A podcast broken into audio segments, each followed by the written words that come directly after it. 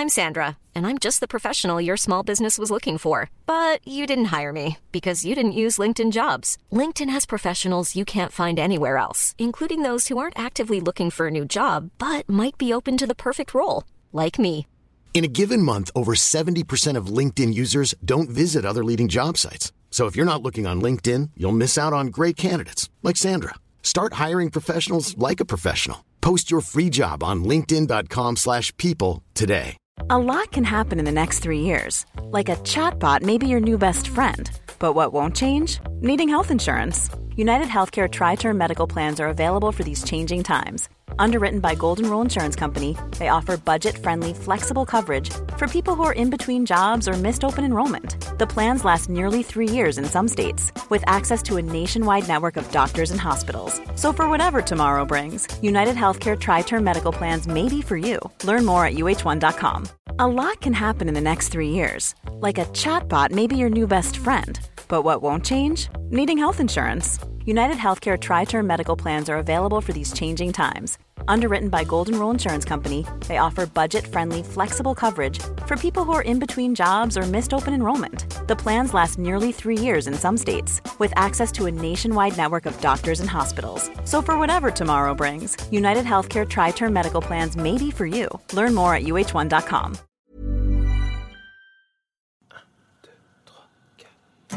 Bonjour, je suis Anne-Sophie Supio. Bonjour, je m'appelle Grégory Vacher. Bienvenue euh, à tous dans cet épisode de bonus hors série, vous l'appelez comme vous voulez, du plein de sens. Ça s'appelle J'y crois pas. Et une fois par mois, on va s'intéresser à des sujets tels que la spiritualité, la vie après la mort, les énergies, la méditation, euh, la haute couture. Non, pas celui-là.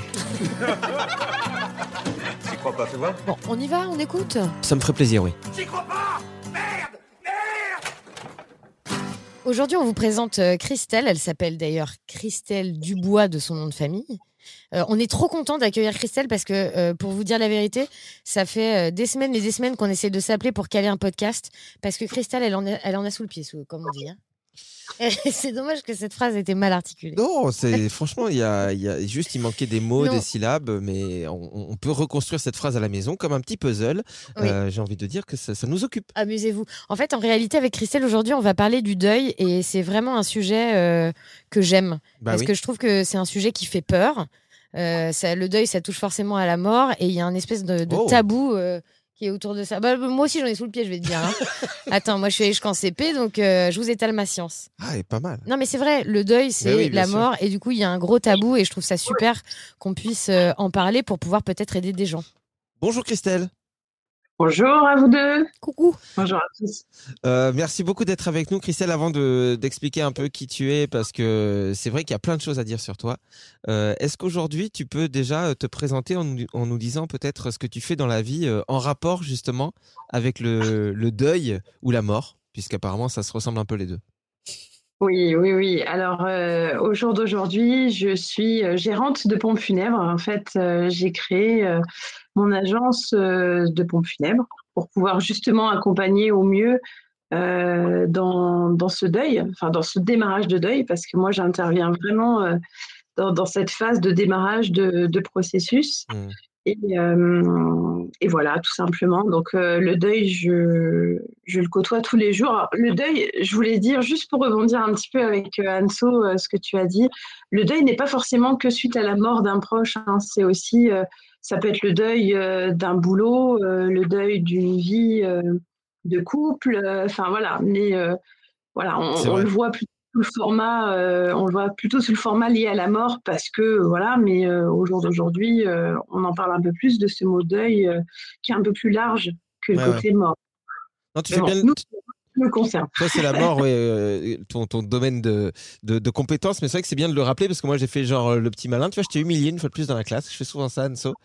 Et là, Christelle, elle vient de me dire attention, Grégory, euh, deuil, c'est pas lié qu'à ça. Et tu m'as tiré les oreilles et t'as bien fait. En même temps, ça montre que je manque un peu de connaissances. C'est peut-être dû euh, à mon cursus limité qui est allé jusqu'en Mais CP. pas du tout, pas du tout, pas du tout. Ce que tu disais, au contraire, du coup, était très intelligent. Ouais. Et euh, donc, toi, tu interviens. donc, les gens peuvent trouver ça un peu bizarre qu'on parle de, dans ce podcast de, de deuil, dans le sens où on se dit, OK, oui, ça fait partie de la vie, mais déjà, en quoi, toi, ça a de l'importance dans ta vie de- d'aider des personnes à faire leur deuil? Est-ce que tu peux nous expliquer pourquoi tu as ce, lien justement avec l'après-vie et, pourquoi tu as cette envie d'être là auprès des gens, non pas seulement pour les assister dans tout ce qui est technique, organiser les funérailles, mais pour apporter un, tout autre soutien aussi.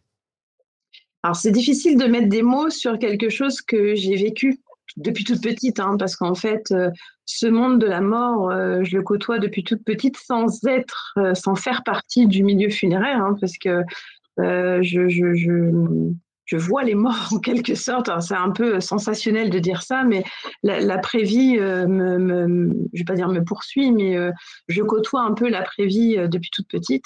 Donc en fait, très vite, c'est devenu une évidence pour moi d'accompagner les vivants dans cette étape de mort, parce que ce que je vois avec, mes yeux de médium en quelque sorte, si ça peut aider les gens en fait à, comprendre le processus, etc., euh, bah, c'est ce qui m'apporte le plus. Donc au final, euh, très vite, cette orientation s'est présentée à moi. Alors ça a démarré en étant aide-soignante, hein, parce que ça a été mon premier métier, d'accompagner la mort et le processus du mourir quelque part. Euh, et pendant plus de dix ans, j'ai fait ça.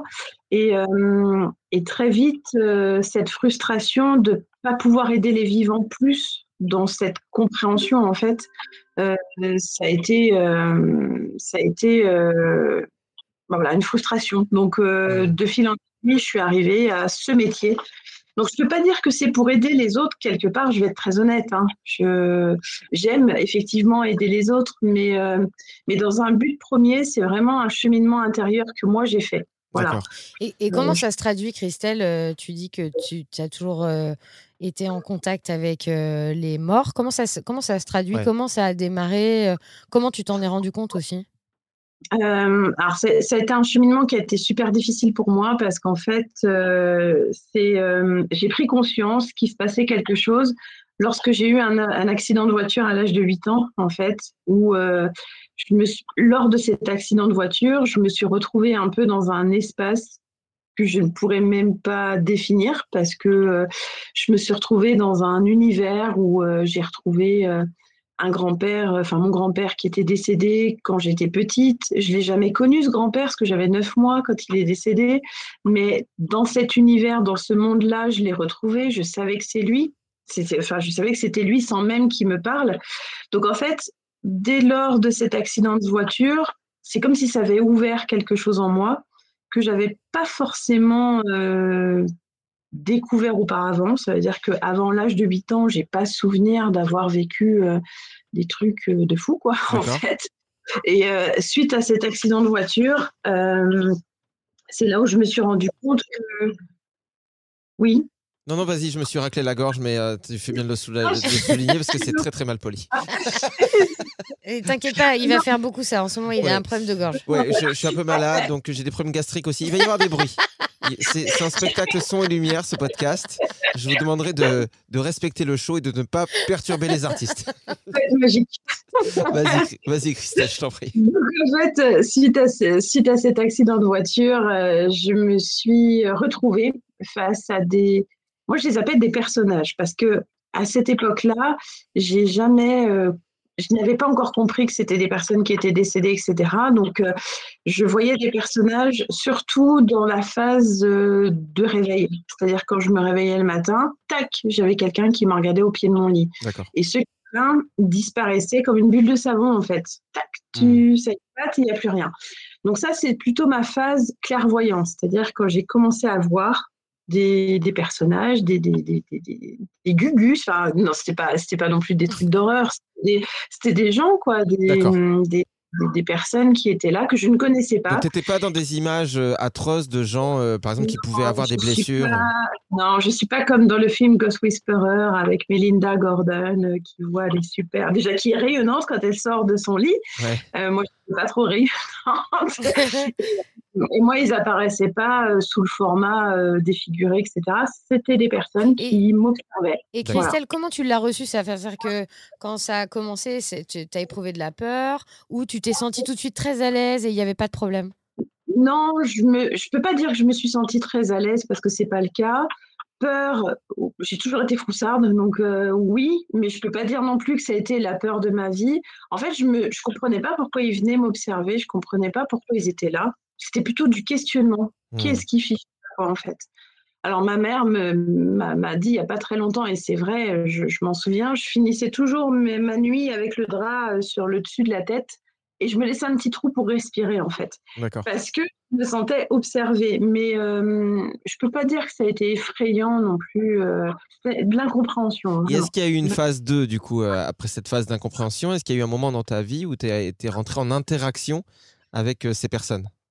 Ouais, ouais, ouais. Il y a eu la phase 2 quand j'étais vraiment dans la période adolescente où là, pour le coup, euh, j'ai eu ce qu'on appelle la clairaudience. Donc, c'est-à-dire que j'ai entendu des voix. Alors, euh, dans l'actualité, c'est pas génial de dire qu'on entend des voix, mais voilà, ça s'est matérialisé comme ça. Et euh, là où j'ai vraiment pris conscience que ce que, ce, ce que je vivais, j'étais face à des personnes qui étaient décédées. C'était lorsque j'étais en voiture avec mes parents et mon père était pompier professionnel.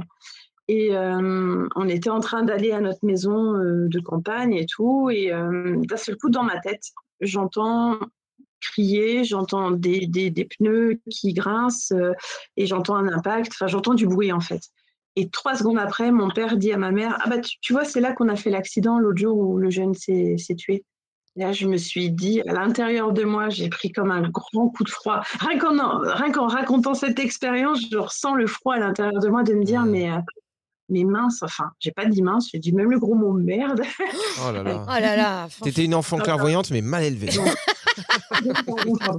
et euh, le petit, mais merde, ce que, ce que je vois, ce que j'entends, c'est des personnes qui sont décédées en fait. D'accord, donc toi, tu as, euh, revécu quelque part euh, de manière auditive l'accident sans savoir qu'il avait eu lieu puisque ton père en a parlé juste après. Et tu en as parlé avec eux? Tu en as parlé avec tes parents tout de suite ou tu l'as gardé pour toi? Non, j'en ai jamais parlé avec eux. Euh, c'était pas une famille très euh, comment dire, ouverte à, ce, à ces trucs euh, de, de médiumnité. En plus, on n'en parlait pas. Euh, c'était assez tabou aussi. Il n'y avait pas Internet non plus. Donc, mmh. je suis restée assez isolée, en fait, hein, face à, à, tout ce que je vivais. Et, euh, et, toi, à ce moment-là, euh, qu'est-ce qui se passe? Enfin, Là, tu commences du coup à entendre des choses. Et est-ce que du coup, tu vas partir en quête de quelque chose? Est-ce que tu vas essayer de rentrer en communication avec ces gens Ou est-ce que tu vas essayer de comprendre des messages pour les retransmettre ou, pas? Non. Là, je rentre en mode foutez-moi la paix et laissez-moi mmh. tranquille. Je ne veux pas vous voir, je ne veux pas vous entendre. Là, c'est la fameuse période euh, où j'ai à peu près alors j'ai commencé à entendre, j'avais 12-13 ans, et après je suis rentrée dans cette phase de colère en fait, où je ne voulais pas qu'ils m'approchent, je voulais pas les voir, je voulais pas les entendre, mais ils n'écoutaient pas.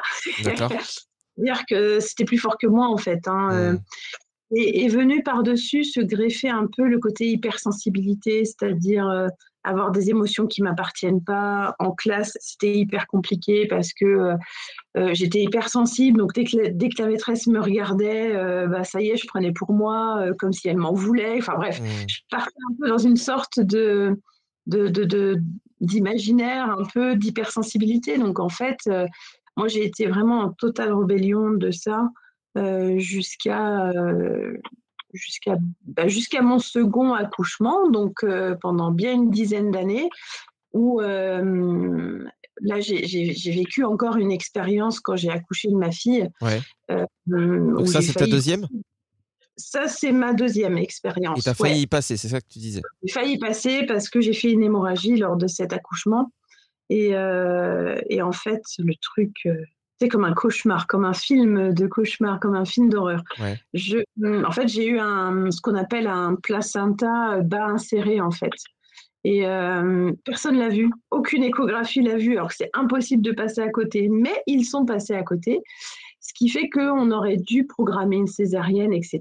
Sauf que, bah, vu que personne n'a vu que j'avais cette euh, anomalie, entre guillemets, j'ai commencé à, être, bah, j'étais à terme euh, de ma grossesse et euh, j'ai commencé à avoir des, des, contractions, etc.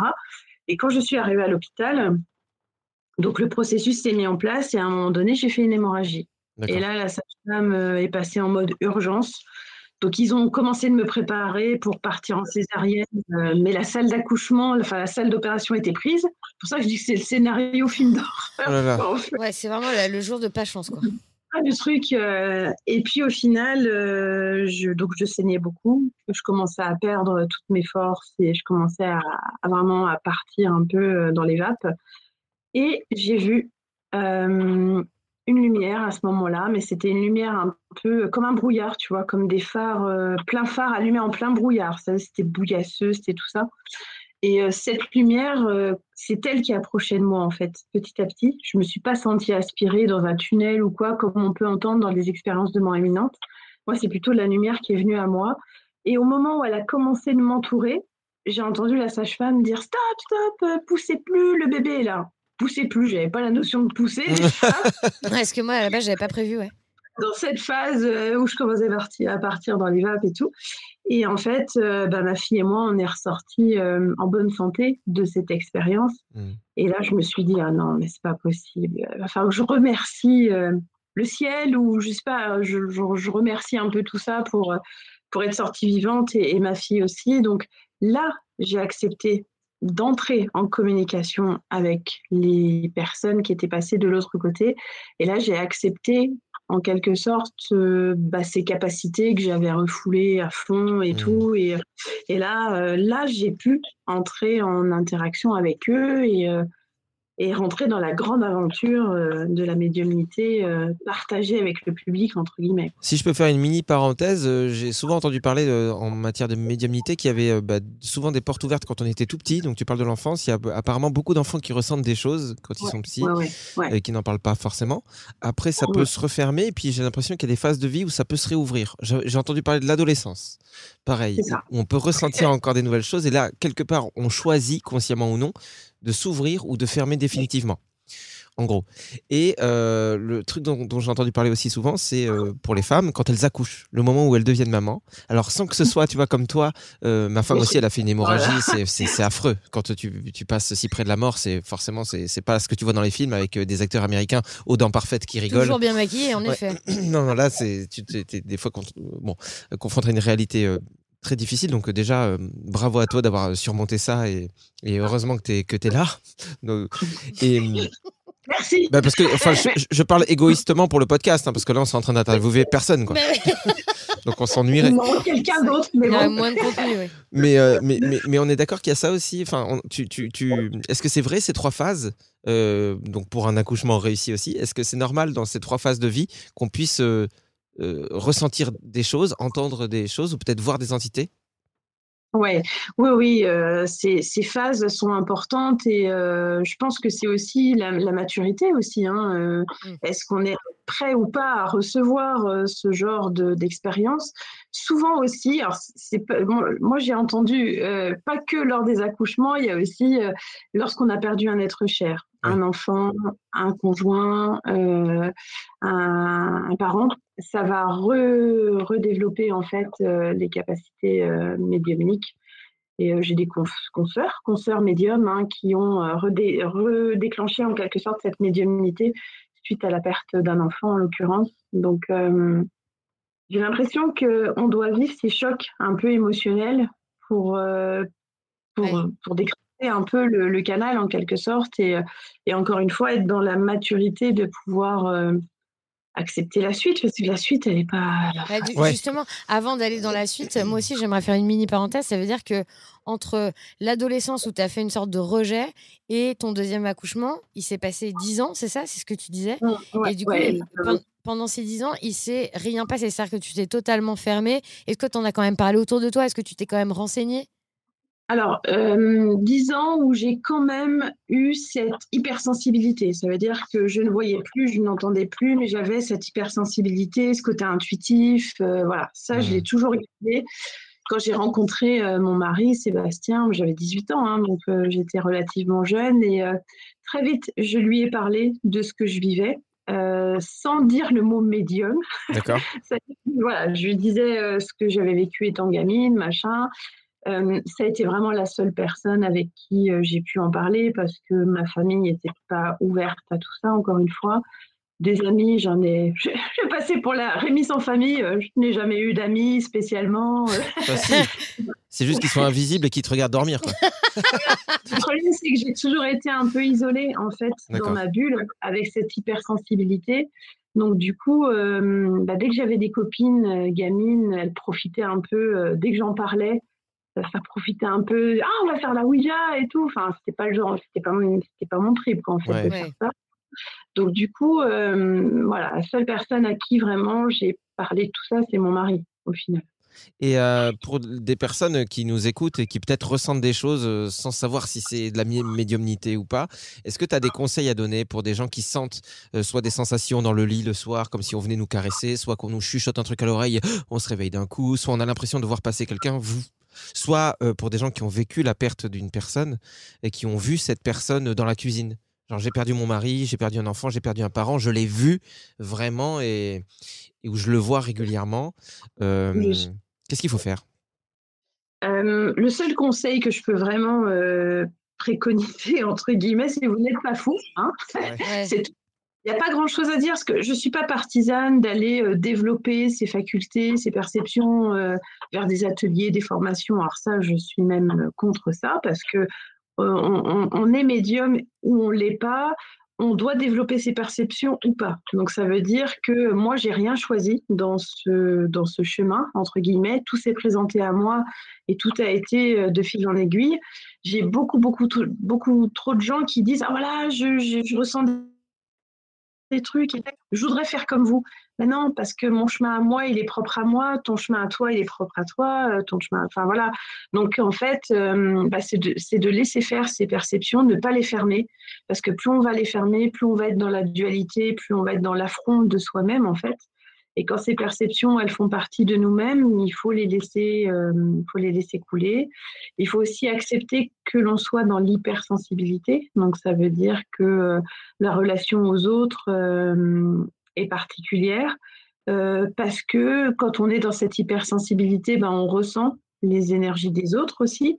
Et, et parfois, on a besoin de s'isoler. C'est pas toujours compris, ça, des autres. Hein. Ils comprennent que euh, on n'a pas envie d'aller boire un verre ce jour-là parce que ce jour-là, on en a pris plein la margoulette et que euh, on en a marre, etc. Donc, euh, vraiment, le seul conseil que je peux, que je peux donner, c'est ne cherchez pas à développer plus, laissez faire les choses, en fait.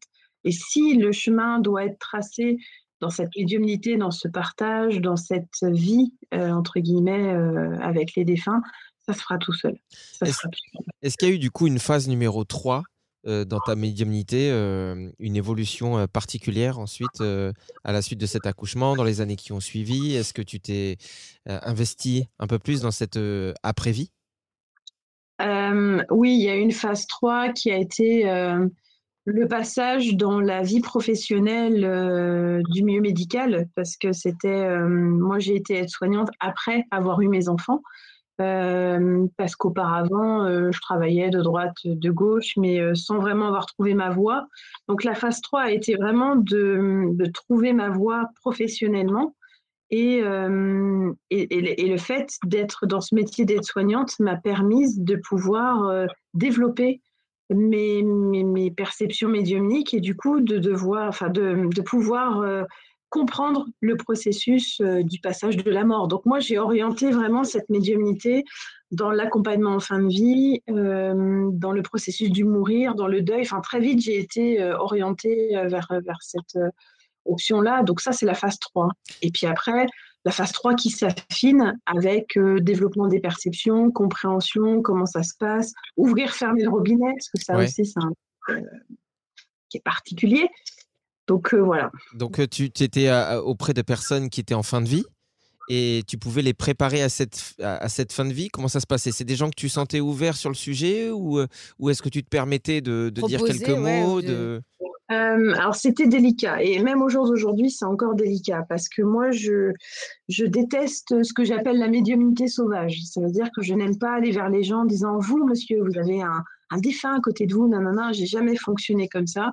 Donc en fait euh, j'ai toujours été dans des services où on mourait en fait. Le truc euh, improbable, ça veut dire que tout de suite j'étais euh, confrontée à cette mort même dans des services où on mourait pas. D'accord. Ça veut dire que quand je travaillais en chirurgie orthopédique, hein, les gens venaient se faire opérer du genou, etc. Ben, ils mouraient certains.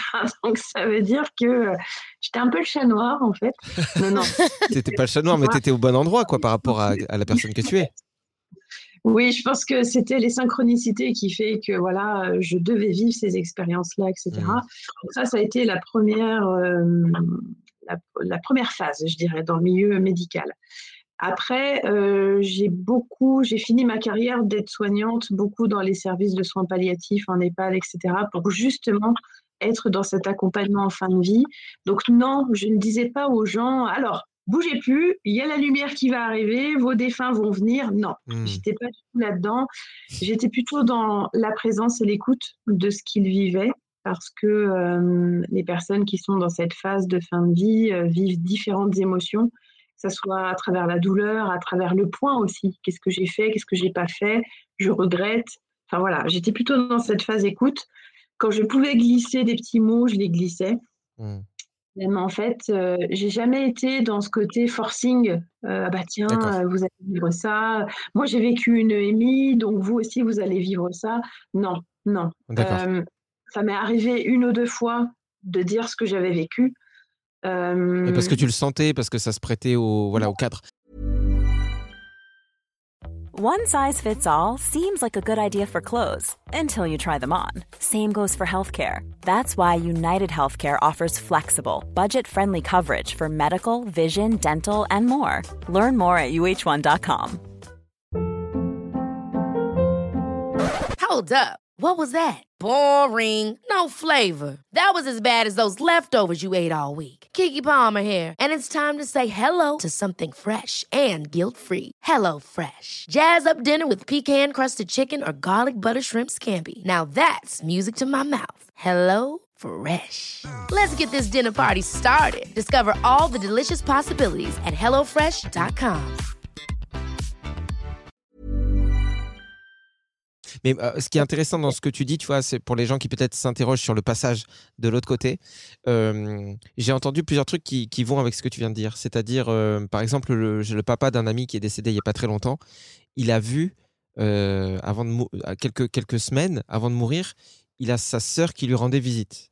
Sa sœur qui est, qui est décédée quand ils étaient tout petits. Donc lui, il est, il est décédé à 60 ans passés. Euh, donc ça faisait des années, des années que, que sa sœur était décédée. Je ne sais même pas s'il avait vraiment beaucoup connu quand il était petit.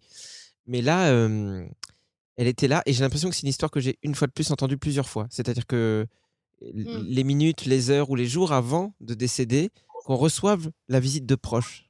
Tu l'expliques ça? Oui, oui, oui. euh, Enfin, je l'explique avec mes mots à moi et avec ma compréhension à moi, parce que hum, de ce que j'ai pu observer justement dans ces phases de départ, c'est que on a euh, ce que moi j'appelle les énergies de passage qui se mettent en place quelques jours, quel- quelques semaines avant la, la mort de la personne, et euh, ça se met en place dans la pièce où il se trouve. Donc, ce qui veut dire que euh, les énergies de passage, il faut s'imaginer comme si c'était un, un vortex dans la porte des étoiles, Stargate, là où tu as le truc qui s'ouvre Ouais. comme ça. Et, euh, et en fait, moi, c'est ce que je voyais avec, euh, avec mes yeux de médium, en fait, où je voyais en fait cette, euh, cette sorte de nébuleuse qui était installée dans la pièce. Et c'est ce qui fait que souvent, on a des mourants en fin de vie qui vont tout le temps euh, figer leur regard à droite, à gauche, au-dessus, etc. C'est parce que quelque part, leur, leur regard est attiré par ce vortex qui est là, qui est présent. Et euh, dans, ce, dans ce tunnel, le vortex, on l'appelle comme on veut, mais dans ce passage, en fait, les défunts vont faire des allers-retours comme ça. Et c'est ce qui fait que les mourants, dans cette phase de fin de vie, vont avoir la visite de leurs défunts qui vont commencer petit à petit à les accueillir de l'autre côté. Alors, ce qui est très troublant, c'est qu'on a des personnes en fin de vie parfois qui vont reconnaître leurs défunts, qui vont dire bah, Tiens, euh, j'ai maman qui est venue me voir, euh, etc. Et parfois, on a des personnes en fin de vie qui ne reconnaissent pas leur, euh, leur défunt. Donc, euh, c'est OK, quoi. Je veux dire, c'est, c'est, c'est, c'est- dans le processus spirituel, ça se met en place. Qu'on les reconnaisse ou qu'on les reconnaisse pas, on est accompagné en fin de vie. Donc dans ta compréhension, parce que c'est vrai que c'est important aussi de, de mettre des mots comme ça, comme tu le faisais, de dire que, enfin, on a tous une, une sensation, qu'on soit médium ou non, on a tous une interprétation, ça passe à, à travers notre filtre en fait, euh, tout ce qu'on ressent. Et donc dans ta compréhension à toi, ce que j'entends, c'est que en fait, quand on quand on meurt, on dit, on dit souvent la phrase "je meurs seul", on meurt seul quoi. En fait, c'est faux. Ouais. C'est-à-dire que quand on meurt, il y a des gens qui sont là pour nous, qui nous accueillent, un peu comme quand on est accueilli lors d'un accouchement par toute euh, une équipe médicale. Il, se passe un peu la même chose. C'est exactement ça. En fait, euh, tu as un processus spirituel qui se met en place et qui fait que euh, la personne qui est en fin de vie n'est pas seule. Alors moi, j'en ai accompagné des gens euh, seuls, vraiment, en tant que famille, qui n'avaient plus de famille, qui étaient dans la solitude. J'en accompagne malheureusement encore hein, au mmh. jour d'aujourd'hui dans les funérailles. Mais je suis toujours scotchée par l'énergie ambiante, le le, côté, euh, comment dire, où, vraiment euh, la personne, elle est seule, mais elle n'est pas seule. Parce mmh. qu'il y a toutes ces invisibles qui sont là. Alors, il y a les défunts de la famille de cette personne, mais il n'y a pas que ça. Il y a aussi euh, des énergies que moi, je nomme comme des guides de passage. Ça veut dire que ce sont des énergies qui sont un peu spécialisées, comme les sages-femmes, hein, en fait, mmh. qui sont spécialisées dans ce passage et qui sont là pour accompagner euh, les défunts, etc. Ça, c'est ce que j'ai hum, découvert quand j'ai intégré le milieu funéraire. Quand j'étais aide-soignante, je restais dans cette phase d'accompagnement en fin de vie, fin de vie, mort, stop, ça s'arrêtait là. Je ne savais pas qu'est-ce qu'il y avait après. Enfin, je ne savais pas spirituellement, énergétiquement ce qui se passait après. Mmh. Et en fait, euh, j'ai découvert que ces énergies de passage, elles sont là quelques jours, quelques semaines avant, pendant et trois, quatre jours après le passage de la. Donc ça veut dire que euh, ces allers-retours comme ça, elles vont être effectives pendant, euh, pendant quelques jours avant, pendant et après. Ce qui peut être un peu rassurant pour les gens qui ont peur de la mort mais qui sentent qu'il y a quelque chose derrière, c'est de se dire euh, on va pas être perdu, on va pas être. Euh, Après, attention parce que, enfin, pas attention d'ailleurs, je sais pas pourquoi j'ai dit ce mot qui n'a rien à voir dans cette phrase que j'allais dire, mais c'est qu'en fait, souvent, moi je trouve que la mort, elle fait plus peur aux proches. Enfin, tu as, tout le temps, as tout le temps peur et, et, la profonde tristesse de plus jamais voir l'autre. Mais tu vois, sur les morts que j'ai côtoyés, bon, j'avais pas côtoyé beaucoup, hein, mais sur les gens euh, qui allaient décéder, de type mes grands-parents, tout ça, j'ai pas senti une peur. Euh, peut-être parce que c'était des gens vieux aussi et qui avaient déjà. Non, mais c'est vrai. Peut-être c'était déjà des vieilles personnes qui avaient vécu. Mais, tu vois, pas une chacun. peur. Ouais, je sais pas. Mon grand-père, il a 87 ans et je sais qu'il a hyper peur depuis toujours. Il a super peur de mourir. Et c'est marrant parce que mon grand-père, pour l'anecdote, c'est il a un cœur monté à l'envers, c'est-à-dire que le, le bas du cœur est en haut et le haut est en bas. Enfin voilà. Ah bah, je savais pas. Il y a un truc, une malformation. ouais, c'est une malformation. Et en fait, euh, quand, euh, quand le médecin euh, l'a vu quand il avait 5 ans, un truc pour les premiers tests, et qu'ils ont fait, ils ont dit à, ma, à sa mère, quoi, et à son père, bon, bah voilà, cet enfant, en gros, vous attachez pas trop, quoi. il, en a pour quelques mois. Il lui avait donné, je crois, maximum jusqu'à ses 9 ans, quoi, avant qu'il meure. Et aujourd'hui, il a 87, t'imagines? Ah ouais, mais il n'empêche qu'il a super peur de la mort. Mais c'est vraiment, euh, c'est vraiment différent des personnes à une autre, des vécus aussi, selon les expériences que chacun a vécues vis-à-vis de la. Hein. Euh, on a des, des, familles qui sont foudroyées euh, plein de fois par la mort et du coup ça devient comme une peur, une angoisse. c'est marqué négativement dans la famille, donc du coup bah, la personne qui est en fin de vie, ça va être vraiment de grosses appréhensions, etc. Et puis on a des personnes chez qui bah, toute leur vie ça a été un peu la philosophie on va tous mourir de toute façon, etc. Donc du coup, en fait, c'est ce que j'explique un petit peu d'aujourd'hui, c'est euh, tout dépend de comment on va intégrer la mort dans sa vie, quoi. Plus on va la rejeter, plus on va la, renier en disant mais non, euh, ça n'existe pas, ou plus tard possible, euh, et plus on va être dans une forme de déni en fait. Mmh. Et, malheureusement, on va tous mourir. Enfin, je veux dire, c'est une, justement, hein, est-ce que ça joue ce déni pour quelqu'un qui, qui, refuse quelque part la mort, que ce soit conscient ou non? Est-ce que du coup, dans le, une fois qu'on meurt, parce qu'on est obligé de passer par là, est-ce que ça peut nous jouer des tours? Est-ce qu'on est qu'on peut être bloqué? Tu parlais du sixième sens au tout début de notre euh, échange. Est-ce que ça existe, ce genre de personne qui ne sait pas qu'il est mort et qui continue à habiter un lieu et, Enfin, une fois de plus, selon ton ressenti à toi? Alors oui, oui, ça va exister. Alors, tout est une question de lâcher prise. au jour d'aujourd'hui, le mot lâcher prise est un peu galvaudé, Est-ce que c'est un peu euh, la mode du développement personnel et tout, donc on en parle un peu à foison dans toutes les sauces, mais moi, je me suis rendu compte en accompagnant la fin de vie que le vrai lâcher prise, on va le, il va être au moment de la mort, en fait. Mmh. Donc, du coup, euh, euh, on a des personnes chez qui on va retrouver euh, ce manque de lâcher prise quelque part. Et de l'autre côté, ils, ils, vont rester cantonnés un peu dans ce côté ah non, je vais pas dans la lumière parce que j'ai peur de ce que je vais y trouver, etc. Donc, oui, on a certaines, euh, certaines âmes qui vont, euh, mais bon, dans la plupart du temps quand même, le lâcher prise vient, vient quelques semaines, quelques jours après le départ. D'accord. Et alors, c'est OK. Et alors, du coup, pour ton travail, déjà, peut-être qu'on peut parler de, des pompes funèbres que tu gères aujourd'hui. Comment ça s'appelle? Où est-ce qu'on te trouve? Peut-être ce serait intéressant pour les gens.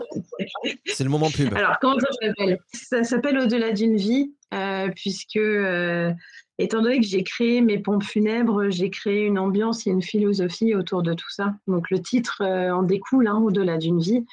Et euh, on se situe à Saint-Malo et à Cancale. En fait, on a deux agences. D'accord. Et euh, dans l'accompagnement que l'on souhaite faire aux familles, on est vraiment dans cette euh, philosophie de, de cocooning, en fait, et, et, de pouvoir donner des rituels, enfin des idées de rituels aux familles pour qu'elles puissent, lors des funérailles, bah, accompagner leurs défunts aussi au mieux. Donc, est-ce que tu as des, exemples de, rituels que peut-être ça ne veut pas dire que tu fais ça à chaque fois parce que ça c'est des choses qui se font main dans la main. C'est le principe d'un exemple, oui. Mais, oui, bon bah, mais, mais qu'on puisse avoir une idée de, de, de ce qu'on trouverait pas ailleurs, par exemple. Euh, bah, par exemple, nous, on aime beaucoup, surtout lorsque ce sont des cérémonies civiles, donc c'est-à-dire des cérémonies qui ne sont pas religieuses on aime beaucoup faire le rituel des rubans, c'est-à-dire qu'on va demander aux familles de, mettre un ruban sur la poignée du cercueil, etc. Pourquoi pas de eux aussi garder un ruban et c'est le symbole du lien entre eux et leurs défunts euh, qui va continuer malgré euh, la crémation, etc. Après, euh, on aime beaucoup mettre des origamis, donc on aime beaucoup mettre des origamis en forme de papillon, en forme de bateau, etc comme ça, les gens qui ont du mal à exprimer euh, leur, euh, leur, euh, leur amour en fait vis-à-vis de leur défunt bah, peuvent écrire sur ce petit origami et le poser sur leur défunt. Et en fait, bah, ça, ça, suit partout. L'origami va rester dans le cercueil, etc voilà, puis on a, on a plein d'autres petits euh, rituels dans le sens où on est hyper créatif avec mon mari. Donc, du coup, on est assez farfelu aussi. Hein. Donc, ça veut dire qu'on va créer euh, des, tu des peur, personnalisés pour mettre sur le cercueil. Enfin, voilà. Mais... truc. Oui, vas-y, vas-y. Pardon. Et Christelle, attends, j'aimerais savoir, est-ce que parfois il y a des gens qui savent qu'ils vont décéder et qui viennent te voir pour te dire, ben moi j'aimerais telle chose, euh, tu vois ce que je veux dire, et qui préparent leur funérailles oui, j'en ai quelques-uns. C'est pas encore euh, hyper, hyper euh, souvent, mais ça m'est arrivé une fois euh, d'avoir quelqu'un qui, a, qui a dit à sa famille, en l'occurrence, je veux que ça soit elle qui s'occupe de, mes funérailles, etc. Mmh. Donc, oui, oui. Ce que je retrouve beaucoup, ce sont des familles, par exemple, des personnes qui sont allées me voir en conférence, etc qui perdent leurs proches et qui viennent, euh, qui viennent nous voir euh, au pont funèbre parce qu'elles savent où est-ce que je suis, etc. et qu'elles veulent un accompagnement vraiment personnalisé pour elles, vivantes, et pour leurs défunts aussi. Et étant donné que tu es médium et que beaucoup de gens le, savent aussi quand ils viennent te voir, pas tous, mais certains le savent. Pas tous, pas tous.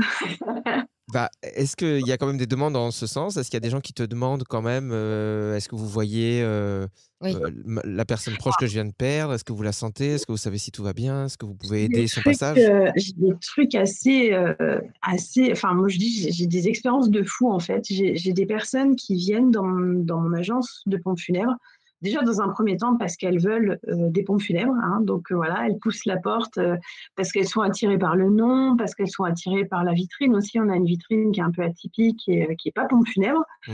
Donc du coup, voilà, dans un premier temps, les personnes viennent comme ça. Et j'ai l'exemple il n'y a pas très longtemps d'une dame qui vient à mon agence de pompes funèbres sous les conseils de son voisin, etc qu'on a accompagné aussi son, sa défunte. Et elle vient chez nous et tout le long, elle me branche sans savoir hein, euh, qui je suis. Elle me branche sur euh, ah, de toute façon, mon mari, je suis sûre qu'il nous regarde de l'autre côté. Je suis sûre qu'il se fend la poire quand il nous écoute en train de préparer ses funérailles et tout.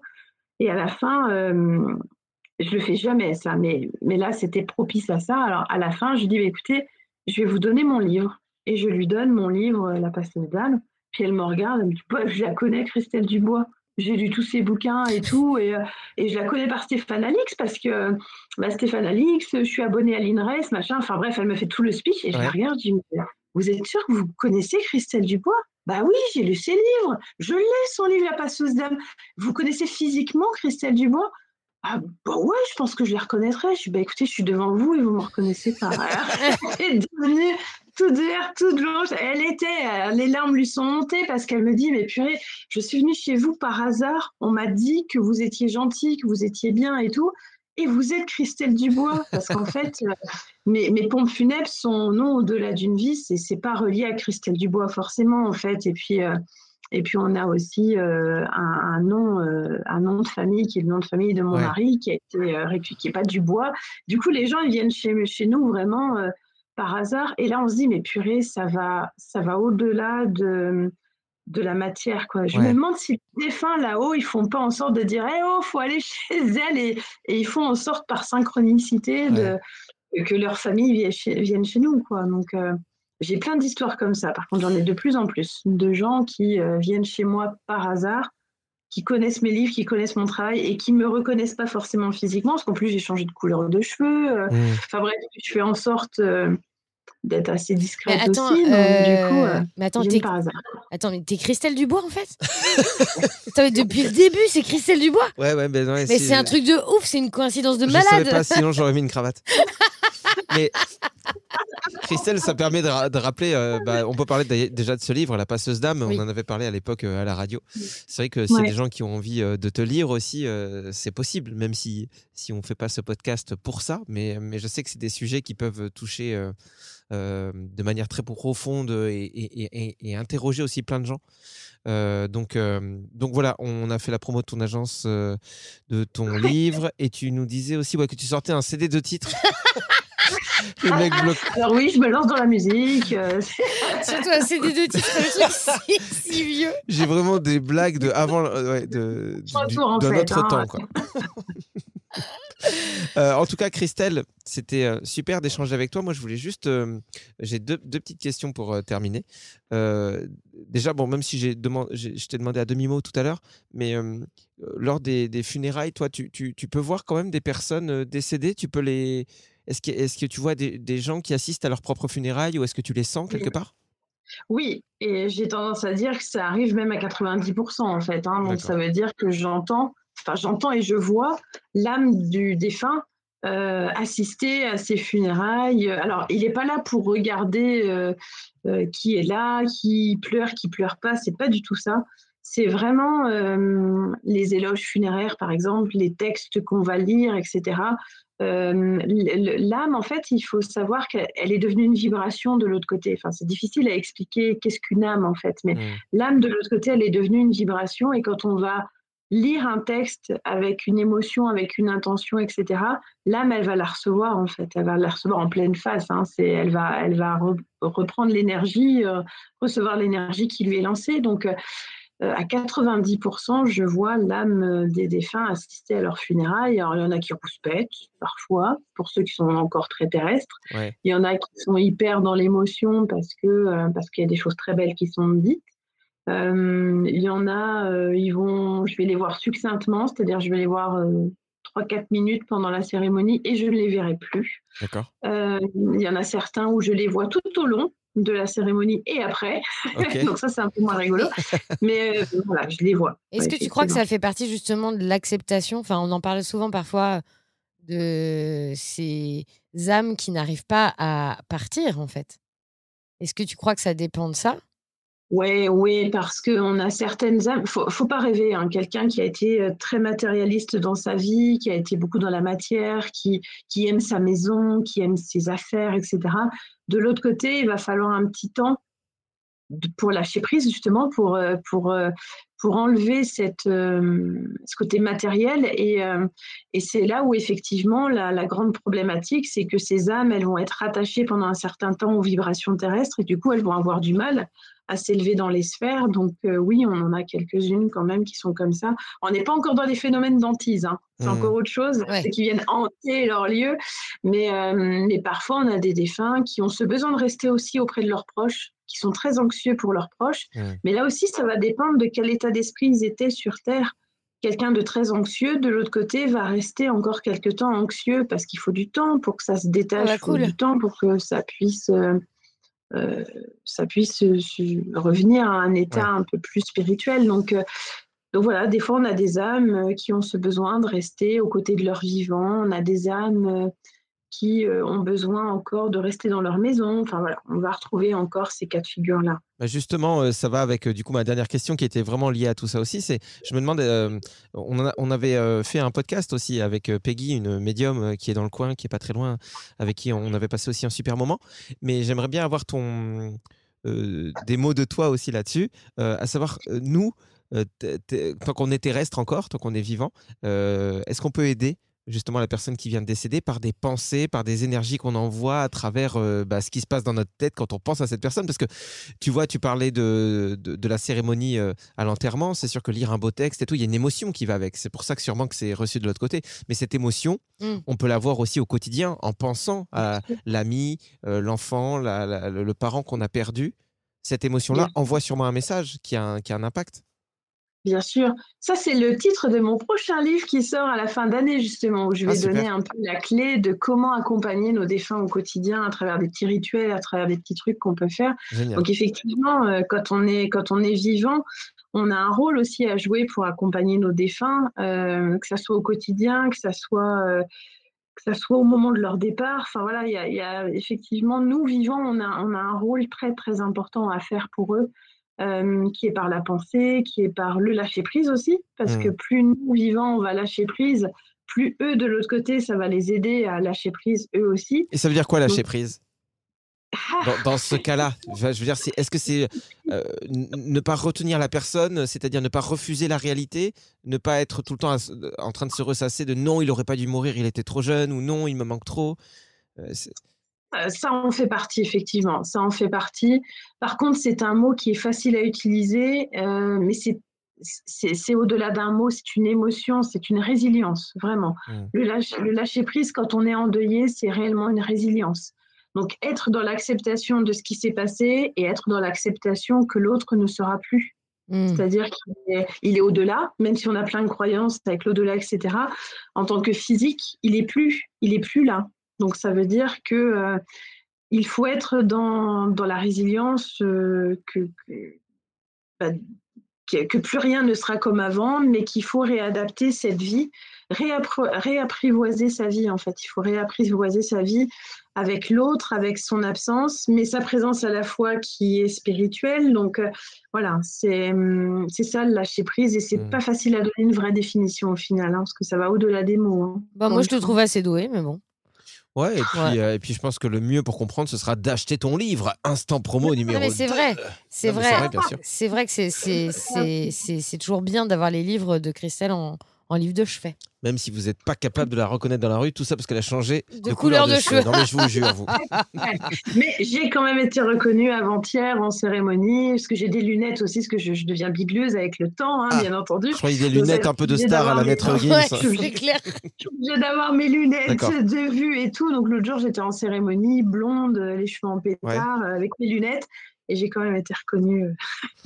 Euh, bah moi, c'est pareil. Je, on en parlait hors, euh, hors euh, podcast tout à l'heure, vite fait, mais je t'avais, j'ai découvert des, un peu de ton histoire grâce au livre de Stéphane mmh. Alix qui s'appelle Le Test.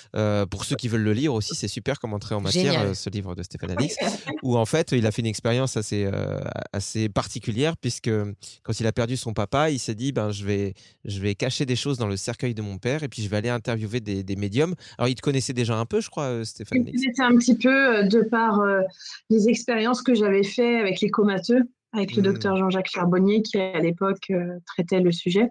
Donc Stéphane avait déjà entendu un peu parler de moi, mais il me connaissait sans plus. Hein, C'était pas plus que ça. Hein. Et donc, du coup, il a fait plein de tests avec des médiums et il a sélectionné les, les, les plus révélateurs pour lui. Ouais, c'est ça, il a fait un best-of des médiums qu'il a gardé dans son livre. Et dans le best-of, moi, je me souviens que la personne qui m'a le plus bluffé, c'est toi. Puisque dans son test qui, qui consistait à essayer de, de, faire deviner au médium ce qu'il avait caché dans le, dans le cercueil de son père, et il, à aucun moment il disait qu'il avait caché des choses, donc ça allait vraiment très loin. Toi, tu fais partie des gens qui direct euh, mettent les pieds dans le plat euh, sans même s'en rendre compte. Euh, oui, c'est ça. En trois phrases, quoi. C'est bonjour, euh, voilà, et puis clac, clac. Enfin, c'est assez hallucinant ce qui se passe. Donc voilà, je fais aussi un, teasing et, et, du coup de la promo aussi pour les livres de bah, Ça vous fera de la lecture. Hein. Et en même temps, tant qu'on est dans la promo. Il y a le nouveau petit Spirou qui est sorti. Voilà, et Retour vers le futur, c'est pas mal. Qui pars dans tous les sens. Christelle, en tout cas, c'était vraiment euh, trop bien de t'avoir euh, avec nous dans ce podcast. Moi, j'ai trop hâte d'aller à Saint-Malo et de venir euh, me faire payer l'apéro euh, chez toi pour rencontrer ton mari. Euh, mais avec grand plaisir. Bah oui, parce qu'à la base, on voulait venir pour de, ouais. pour de vrai de vrai, Oui. mais c'est que c'est un Et peu oui, oui. compliqué. euh, pour ça fait l'instant. une trotte. hein. On attend, on attend que ce podcast cartonne un peu et puis on, aura- on passera de la caravane à un vrai camion aménagé et on sillonne, on sillonnera, j'allais dire, les routes de France. Ça ça se dit, ouais. Ouais, c'est ça. Ouais, ça se dit, c'est un mot français. Bon, super, trop bien. Christelle, on te fait des gros, gros, gros, gros, gros bisous et merci beaucoup d'avoir accepté notre invitation. Eux aussi, un grand merci à vous deux, encore une fois, pour cette invitation qui était super. Merci à vous tous d'avoir écouté euh, ce podcast qui s'appelle J'y crois pas et que vous retrouverez une fois par mois. Ouais, dans le podcast Le Plein de Sens, parce qu'il y a forcément un lien entre sens et spiritualité. N'hésitez pas à nous mettre 5 étoiles si vous avez aimé, et si vous avez détesté, protestez en mettant genre 5 étoiles. Hein Ça pourrait être sympa. Ah ouais, c'est pas mal. J'y crois pas? Au revoir.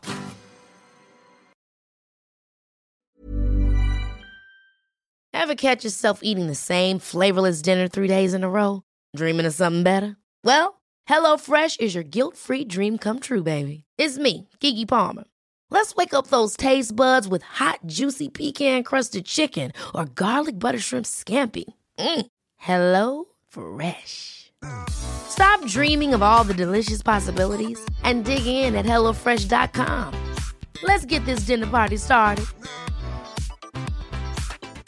Planning for your next trip?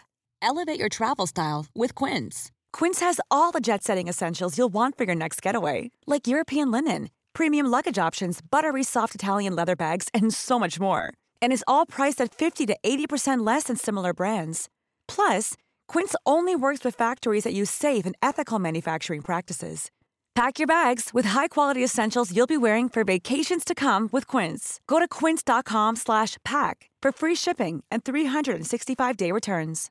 Imagine the softest sheets you've ever felt. Now imagine them getting even softer over time. That's what you'll feel with Bowl and Branch's organic cotton sheets. In a recent customer survey, 96% replied that Bowl and Branch sheets get softer with every wash. Start getting your best night's sleep in these sheets that get softer and softer for years to come. Try their sheets with a 30-night guarantee. Plus, get 15% off your first order at bowlandbranch.com. Code BUTTERY. Exclusions apply. See site for details.